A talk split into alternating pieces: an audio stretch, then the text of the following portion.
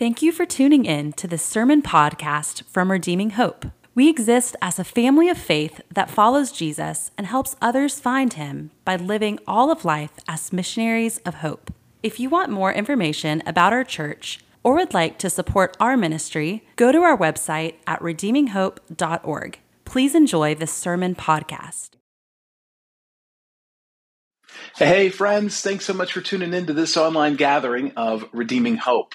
Uh, whether this is your uh, first time watching us, maybe you're checking us out, if you're a long-time viewer of us online, or maybe you're a member that's still traveling for the holidays, I just want to say Happy New Year, Happy 2023. We're starting a new sermon series that'll take us through the entire month of January, and it's called A Firm Foundation. And what we're going to be doing is looking at our vision and why we exist as a church. And we've done this in some form or another uh, since we launched Redeeming Hope. And the reason why we do this is that we want to remind ourselves of kind of why we exist and why we're doing what we're doing. And so today is kind of an introductory sermon to uh, our sermon series, A Firm Foundation. And uh, we're going to be talking over the next four weeks. So this is the first, and then there's going to be four weeks that are going to like break down our vision. And we're going to give you the kind of the four elements of our vision. The first is family. Uh, we are a family of faith. How do we engage with one another, and how do we view our church? That's going to be next week. The following week is going to be following this idea of how do we engage as disciples who are following the life and teachings of Jesus in this church family. The third week is going to be finding how do we engage others on their spiritual journey to help them follow Jesus. And then finally, we're going to be talking about this idea of faith. How do we engage with God and the gospel through this idea of hearing, believing, and then obeying the truth of Jesus. And so, as we begin today, we're actually looking at a sermon on the Holy Spirit's presence within the church. Um, as we think about how we form together as a family, we want to specifically kind of maybe think about this idea of how the Holy Spirit generates corporate unity within our church. How does the Holy Spirit generate unity within our church? So, two kind of introductory ideas is who is the Holy Spirit and how does he help our church thrive? So, who is the Holy Spirit? The Holy Spirit is the third person of the Trinity, God's indwelling and empowering presence within his believers and his external presence throughout the world. The Holy Spirit sustains and accomplishes what God the Father wills and Jesus inaugurates. And our main point for today is who's that's who the Holy Spirit is. Our main point for today is this that the Holy Spirit's presence within a community can transform individuals into a united family, joined together around a common vision to follow Jesus, live in familial love for one another, and experience true and lasting joy together. So, we're going to be looking at three points from the book of Philippians uh, united in a spirit led life, united in a spirit led vision, and united in a spirit led leadership. The Holy Spirit brings unity. And I just want to begin our sermon series talking about this idea of unity because so often that has not been uh, the reputation of the church in Western America. Uh, it just hasn't been in the Western culture that we live in. It's actually been the opposite. We kind of have a reputation for being divisive and dismissive, and with good reason. And so, what I want to do is address these things and show how coming around the gospel and the power of the Holy Spirit can unify us. So, um, united in a spirit led life. Uh, Paul is writing this book of Philippians to the city of the church in the city of Philippi. Um, he's celebrating the Christians there. He's talking about joy. He's talking about wanting to come and see them continuing to press on in their faith. And this is what he says He says, Only let your manner of life be worthy of the gospel of Christ, so that whether I come and see you, or I'm absent, I may hear that you are standing firm in one spirit with one mind, striving side by side for the faith of the gospel, and not frightened in anything by your opponents. So he's actually encouraging them to continue on in the unity that they have been walking in. But we see here that in order to have one mind, he's talking about you're standing firm in one spirit, right? This is where we get the power of the Holy Spirit. With one mind, striving side by side for the faith of the gospel. Before we get to corporate unity, it actually starts with personal change and personal obedience to Jesus. They see that's where it begins. It says, Only let your manner of life be worthy of the gospel of Christ, so that when I come, you're unified. Now, you see, what this means is that we should be personally changed by Jesus through the power of the Holy Spirit, and that will impact us corporately as a church. This is why we spend so much time talking about personally abiding with Jesus. This means that we talk about praying reading the Bible. It's so important for our community. Now, we do that because we want to see you thrive, but we want to see one another thrive and our church thrive. You see, as you, as an individual, are a part of a local church, right? And you're being led by the Holy Spirit, you're spending time with Jesus through reading the scriptures, through prayer, through confession of sin, through meditating on, on how he's leading you, through submitting your life to him, through killing sin, through running and pursuing after righteousness and right things. As you do that on an individual level, that contributes to the corporate health and sustainability of our church. So, what we believe, what this means for us, is that you matter. Your spiritual health matters as a church. And actually, as pastors, it's Derek and I's responsibility to give you good tools in order to help you follow Jesus and live, as Paul says, live your life worthy of the gospel of Christ. Meaning that you are following the good news of Jesus, that you're letting that inform your life and your actions. And so, we can't force you to do anything. Um, pa- Pastor Derek and I can't force anyone to live a life worthy of the gospel of Christ. But what we can do is intentionally shape a culture of growth. It's kind of like tilling the soil. And it's like when you plant a seed in soil, you cannot make that seed grow. You just can't. But what you can do is set it up for success. You can till the soil well. You can aerate the soil. It can be the right soil for the right seeds. It can be properly moisturized. It can be properly prepared. The seed can be planted, the earth packed on top. You can care for it. You can make sure the birds don't come and take it. But you can't actually cause the seed to grow as a farmer. And so, what this means for us is that it's our job as a church family to provide you with the systems, with the pathway, with the environment, with the culture of growth, in so much so that it's really hard not to grow if you're doing the things we're suggesting that you do in your walk with Christ. And so we actually have a really clear, simple plan for what does this look like to abide with Jesus and personally grow. And it's really just three things. It's spending at least 15 minutes three times a week abiding with Jesus. That's that's word, that's reading the scriptures, that's praying a little bit. That's it. That's all you got to do.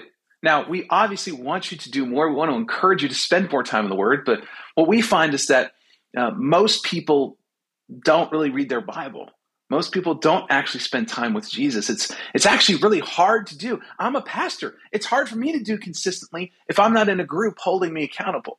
But when I faithfully and consistently read the scriptures, for at least 15 minutes three times a week. What that does is that begins to form my life around the life and teachings of Jesus. It begins to form my life around the gospel. I start to center myself more around Jesus. But it's not just related to me. I also need to be a part of a church family and I need to be a part of a group. And so that's the second thing we encourage everyone in our church to do is to be a part of a smaller group of people who will hold you accountable to abiding with Jesus and following the life and teachings of Jesus in grace in the gospel. That's what we want. So we emphasize that everyone that comes to our church, we want you to be a part of a group. And we've got new groups starting in 2023, which we're going to talk about in the coming weeks. We've got online groups for men on Thursday nights. We've got a ladies group on Tuesdays. We've got Derek and Heidi's group on Wednesdays. Um, we're starting a new group on Sunday nights. We're going to have like, our goal is to have a group every night of the week, right? so that there's no excuse. You just pick one night and you say, boom, I'm going to go to this group. This is why we actually have a Bible reading plan too, that's based around the framework of if you only had 15 minutes three times a week, what is a reasonable amount of the Bible that you could read? And so we think that's about six chapters, right? So we have a Bible reading plan that's generally around six chapters a week for like consistently on a three year rotation. And actually, we just finished our first three year rotation and we're starting again. We read the entire New Testament and key Old Testament passages over the course of three years together as a church. And so we give out these cards, we're giving them out online as well. Um, I think it's uh, it's under resources on our website. We give these out at our gathering, and th- it's this idea that we want to just give you. We don't have to do this Bible reading plan, but we want to give you the option and the opportunity to not even have to think about it. You just open up the card, put in your Bible, say, "Oh, I'm reading these two chapters today." and that's it. So we have a Bible reading plan. We have groups. This is why we also have Gospel for Life, which we're going to probably be starting a new uh, segment of um, in the spring. And gospel for Life is a five week exploration into the gospel, into the depth of the gospel, what it means, and what it means to abide with Jesus, and what this means for our identity and our, our identity as a church, what this means for our time and things, and what this means for our whole mission of our lives is changed by Jesus. Right? So we give you a five week exploration into the gospel because we want to help you thrive personally. Because we truly do believe that you matter as a person to us. You matter to us as a church. And when you are thriving individually, you help our church corporately thrive. And so we see here that it begins with personal change, but then we see here that he wants us to stand firm in one spirit with one mind striving side by side for the faith of the gospel. So, a question is, is what would that look like? What would a church look like that embodied that idea of standing firm in one spirit and standing side by side for the faith of the gospel? What does a church like that look like? What's our big win? What's the big win here at Redeeming Hope? Well, I think it's a few things. There's actually probably many more than this, but there's just a few things that I have the time to share. Is one that decisions are made with grace weighing the personal impact of church decisions. You know, so often uh, I've been a part of churches where they make staffing changes, and I've been a, unfortunately a victim of this, where a staff change was made in which no one was made aware of it, and people who had been following a pastor for years, all of a sudden they show up on Sunday and he's not there. And it was just a staffing change. That's not thinking about the the the individuals and how the individuals might feel with a corporate church decision. So, what we want to do is have decisions that are made with grace, where we're thinking about the health of our whole body, our whole flock. We communicate those things well. Next, I'd say fierce allegiance to one another to thrive and grow. I, I think that a church that's standing side by side with the, shoulder to shoulder in the gospel has a fierce allegiance to the people on your right and the people on your left to see them grow in grace in the gospel. Like, we want to see the people in our church family committed to one another's growth in Jesus. That's what we want to see. And, we, and I think that would just, I, I think that we're already doing that. I think that in a lot of ways, our church is healthy in this area. But we want to see other people thrive. We want to see other people grow. We're thinking about others and not just about ourselves. We're actually caring for one another as the church, a fierce allegiance to one another to thrive and grow. Next, relentlessly committed to speaking well of one another. You know, so many churches and organizations get splintered because of gossip. But I think that a church that's standing side by side of one mind, of one spirit, standing for the faith of the gospel, I think a church like that would be relentlessly committed to speaking well of one another. That you're just stubborn about it. That when people come around and start talking about someone else, you purposely switch the subject. Or you purposely say something nice about that person that's being talked about. Like just speaking well of one another. It's it's almost like you're gossiping about one another, but you're gossiping good things. I don't know if maybe that's the right term to say. You're just like talking about one another. We, we want to talk about one another. We don't want to ignore one another right? But we want to talk about one another in a good way.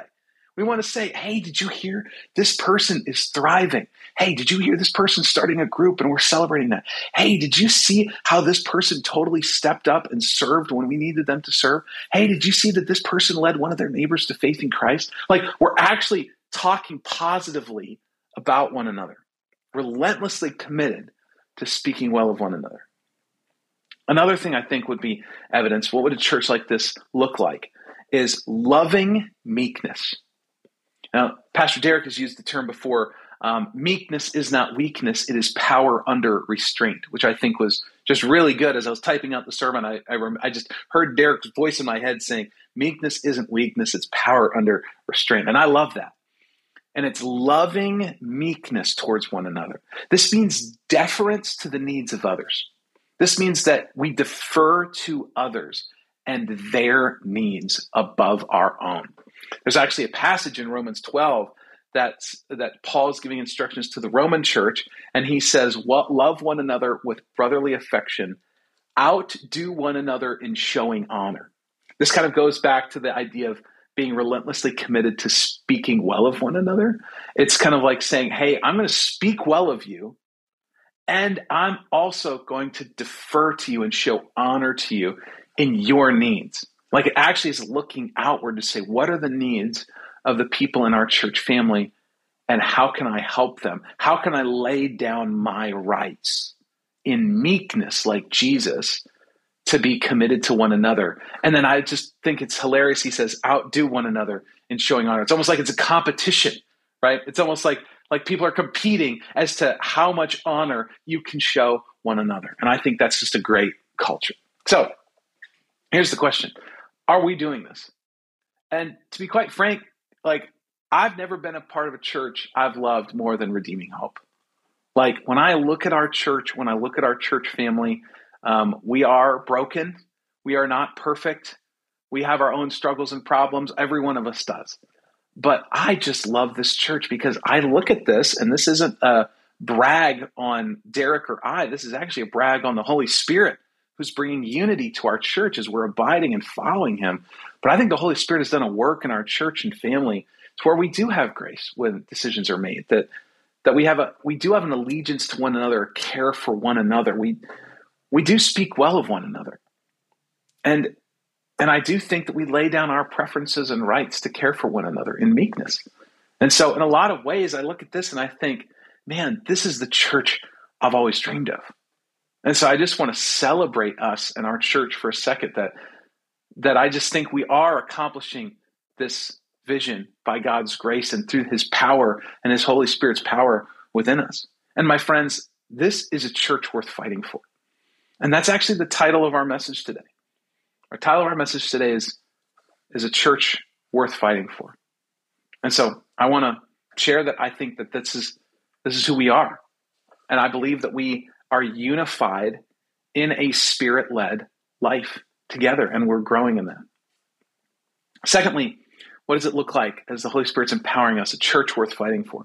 We're united in a spirit led vision, right? So it's not just personal, it's not just life and personal obedience, but then there's also a corporate vision that we're aligning around. Look with me at Philippians 2 1 to 2. It says, So if there's any encouragement in Christ, any comfort in love, any participation in the Spirit, any affection and sympathy, complete my joy by being of the same mind, having the same love, being in full accord, and of one mind.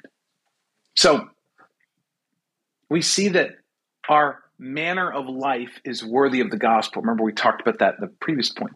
Our manner of life is worthy in the gospel as we are encouraged in Christ, as we are comforted in love, as we are participating in the Spirit, as we are affectionate and sympathetic towards one another.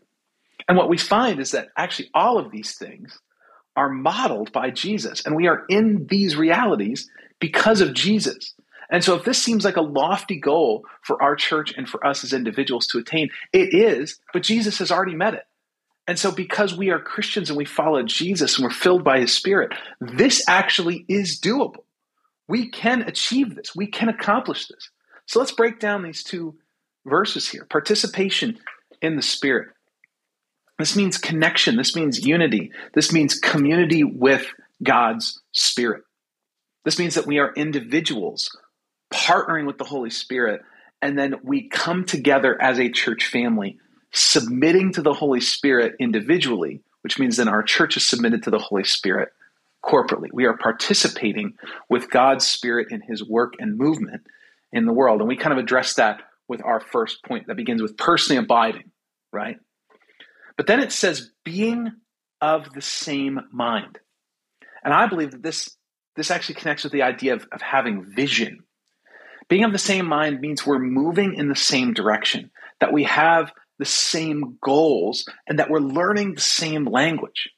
Now, this doesn't mean homogeny. This doesn't mean that we all look the same and act the same.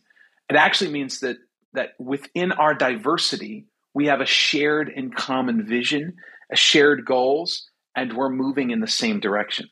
So this doesn't mean that we all have to look the same. And this also doesn't mean that we can't ask questions. Like that's one of the core tenets of our churches is if you have questions, you are welcome here. We must all ask questions and challenge things. But this means that at the end of the day, we are submitted under the Holy Spirit and we are moving in the same direction, that we're going somewhere together. And what is that? We're going into being more like Jesus. That's where we're walking towards. We're walking towards Christ likeness. We're walking towards unity. We're walking towards suffering well. We're walking towards finding encouragement in Christ, comfort and love, working with the Spirit, expressing affection and sympathy for one another. We're walking towards those who don't yet know Jesus to invite them in to our church family and that they are going to walk with us and invite their friends to come and walk with us as well. We are moving in a direction. That's being of the same mind. It's our we're, we're moving in the same direction. Next, it says having the same love. And my friends, this is really simple. What does that mean? It means that we love Jesus more than anything else. That we don't love success or growth more than Jesus. That we don't love multiplication or movement more than Jesus. We don't love to appear as if our lives are put together more than we love Jesus. We love Jesus above anything else, having the same love. So when we're participating with the Spirit, submitting individually, when we are of the same mind, we are aligned together on vision, moving in the same direction together. When, when we have the same love, our hearts are tied in with Jesus. Derek talks about tying the heartstrings with you and your kids. And, and, and when Derek talks about parenting, he talks about that. And I love that idea of tying heartstrings. But the first and foremost heartstrings we need to tie ourselves to is Christ. We need to fall more in love with Jesus and then we will be in full accord. He says, being in full accord, which is the next section. What does being in full accord as a church mean? It means a complete agreement on what the big win is. What's the big win of redeeming hope? What's our big win? It's actually our vision statement family, following, finding, and faith.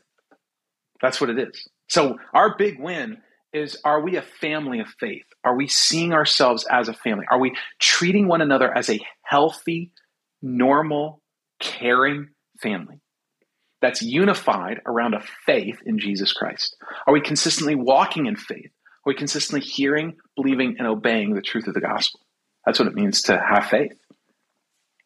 Are we helping others? Are we following Jesus? That's the next one, right? So are we actually taking steps towards Christ likeness. This means that we're our actions are changing. This means that we're following Jesus in community, right? We're in a group. We're serving. We're caring for one another. We're following Jesus. We're putting death, sin to death. We're embracing a life of righteousness and holiness together. That's following Jesus. Consistent growth over a lifetime. And then are we helping others find Jesus? Are we consistently seeing people come to faith in Christ? Are we consistently having baptisms? Are we consistently seeing people who are far from God coming into our gatherings? People who are far from God coming into our groups? People who are far from God coming into our lives and our living rooms?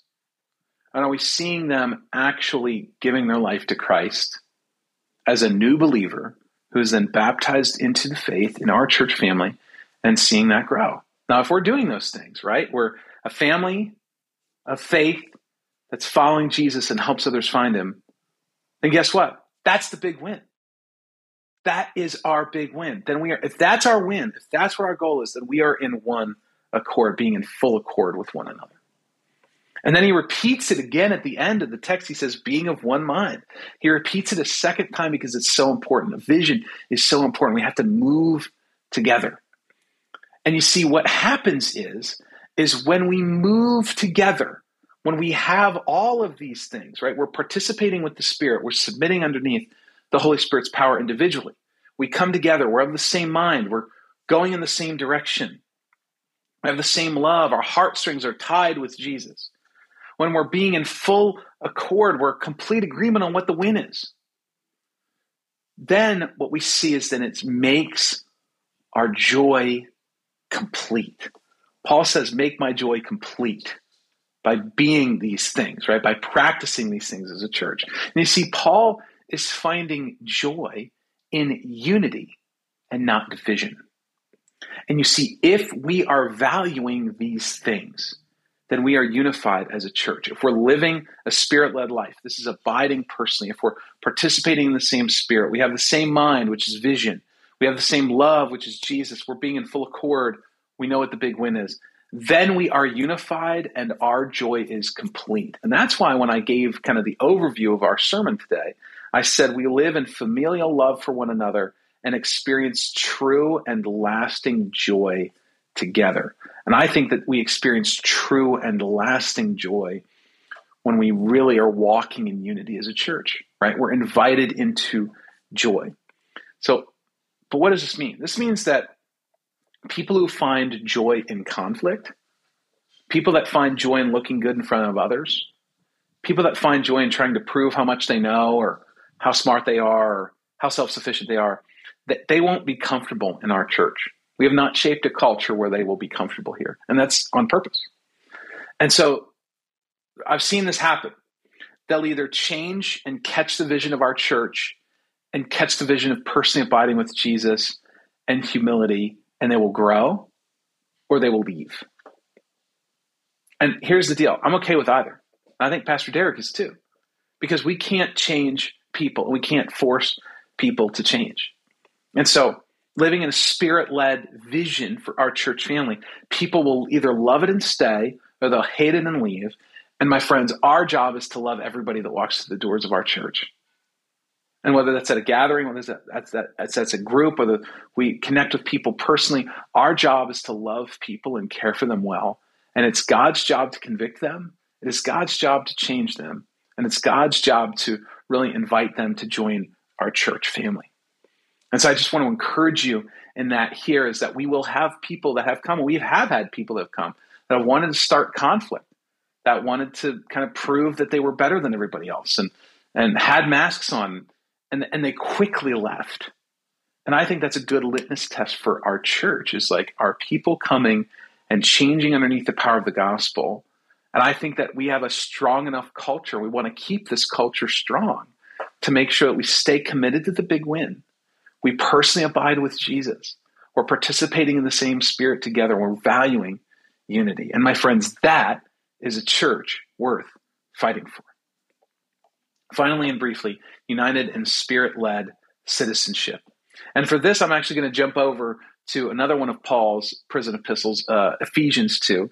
Um, this is referenced in Philippians, but it's more expounded on in Ephesians. And for the final point, I just want to go there to have us understand this idea of we have a spirit led citizenship. This is how I want us to think about our allegiance in this world. Ephesians 2 19 to 22. So then, you are no longer strangers and aliens, but you are fellow citizens with the saints and members of the household of God, built on the foundation of the apostles and prophets, Christ Jesus himself being the cornerstone, in whom the whole structure being joined together grows into a holy temple in the Lord. In him, you also are being built together into a dwelling place for God by the Spirit. Again, we're seeing the Holy Spirit's work within corporate unity.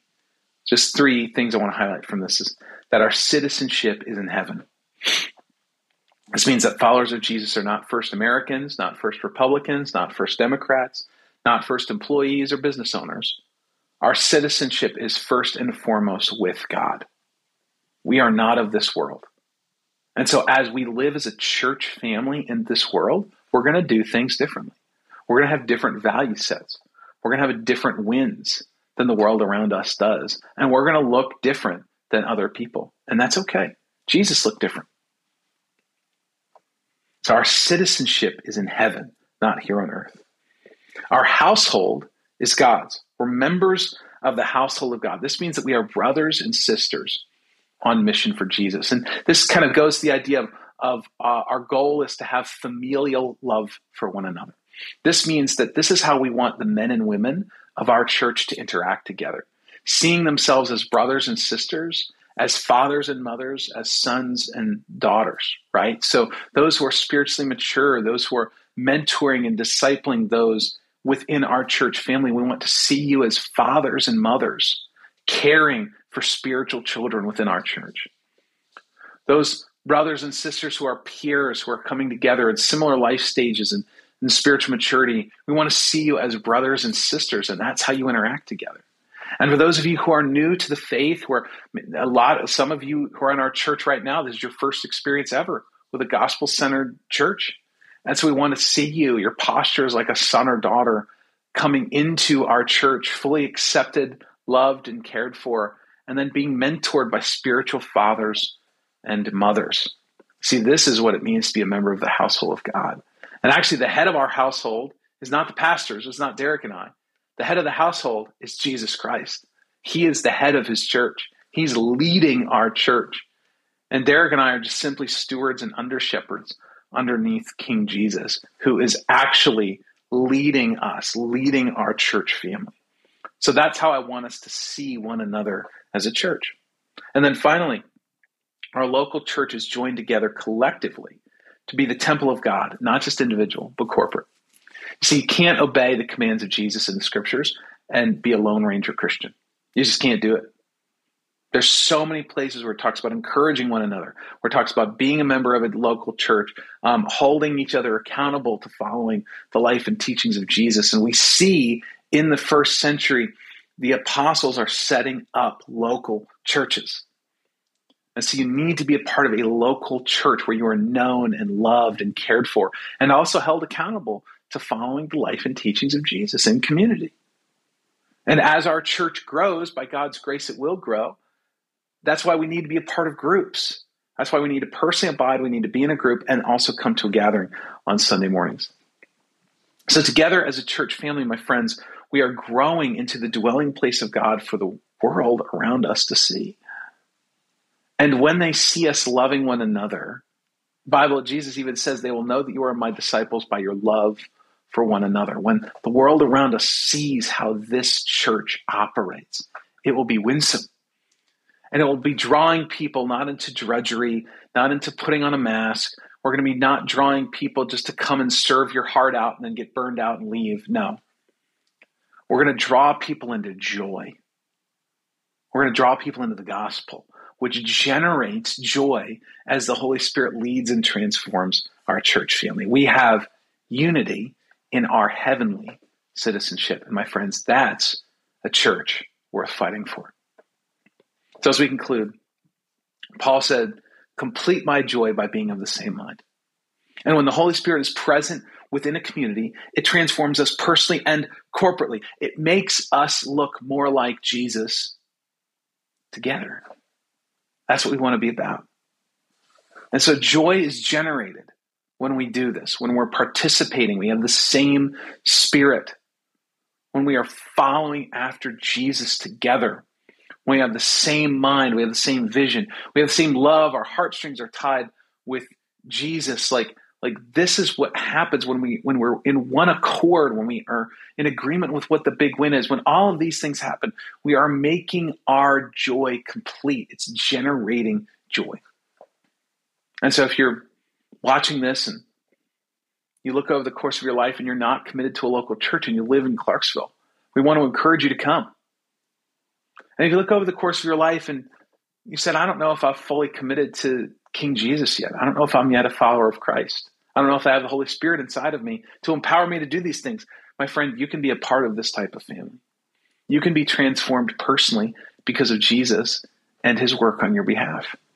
And then be indwelt by the Holy Spirit, who will then change your actions and make you more like Jesus and help you get unified with the church family. And so you can do that by hearing this message, believing that you have a need for Jesus that only he can meet, and then obeying by making Jesus Lord over your life. That's how you become a Christian. If you are a Christian, if you are a follower of Jesus, my friends, don't reject the Holy Spirit's unifying work. I just want to encourage you to practice these simple things. Pray for one another in our church. Just pray for our church. Pray for the people that you know.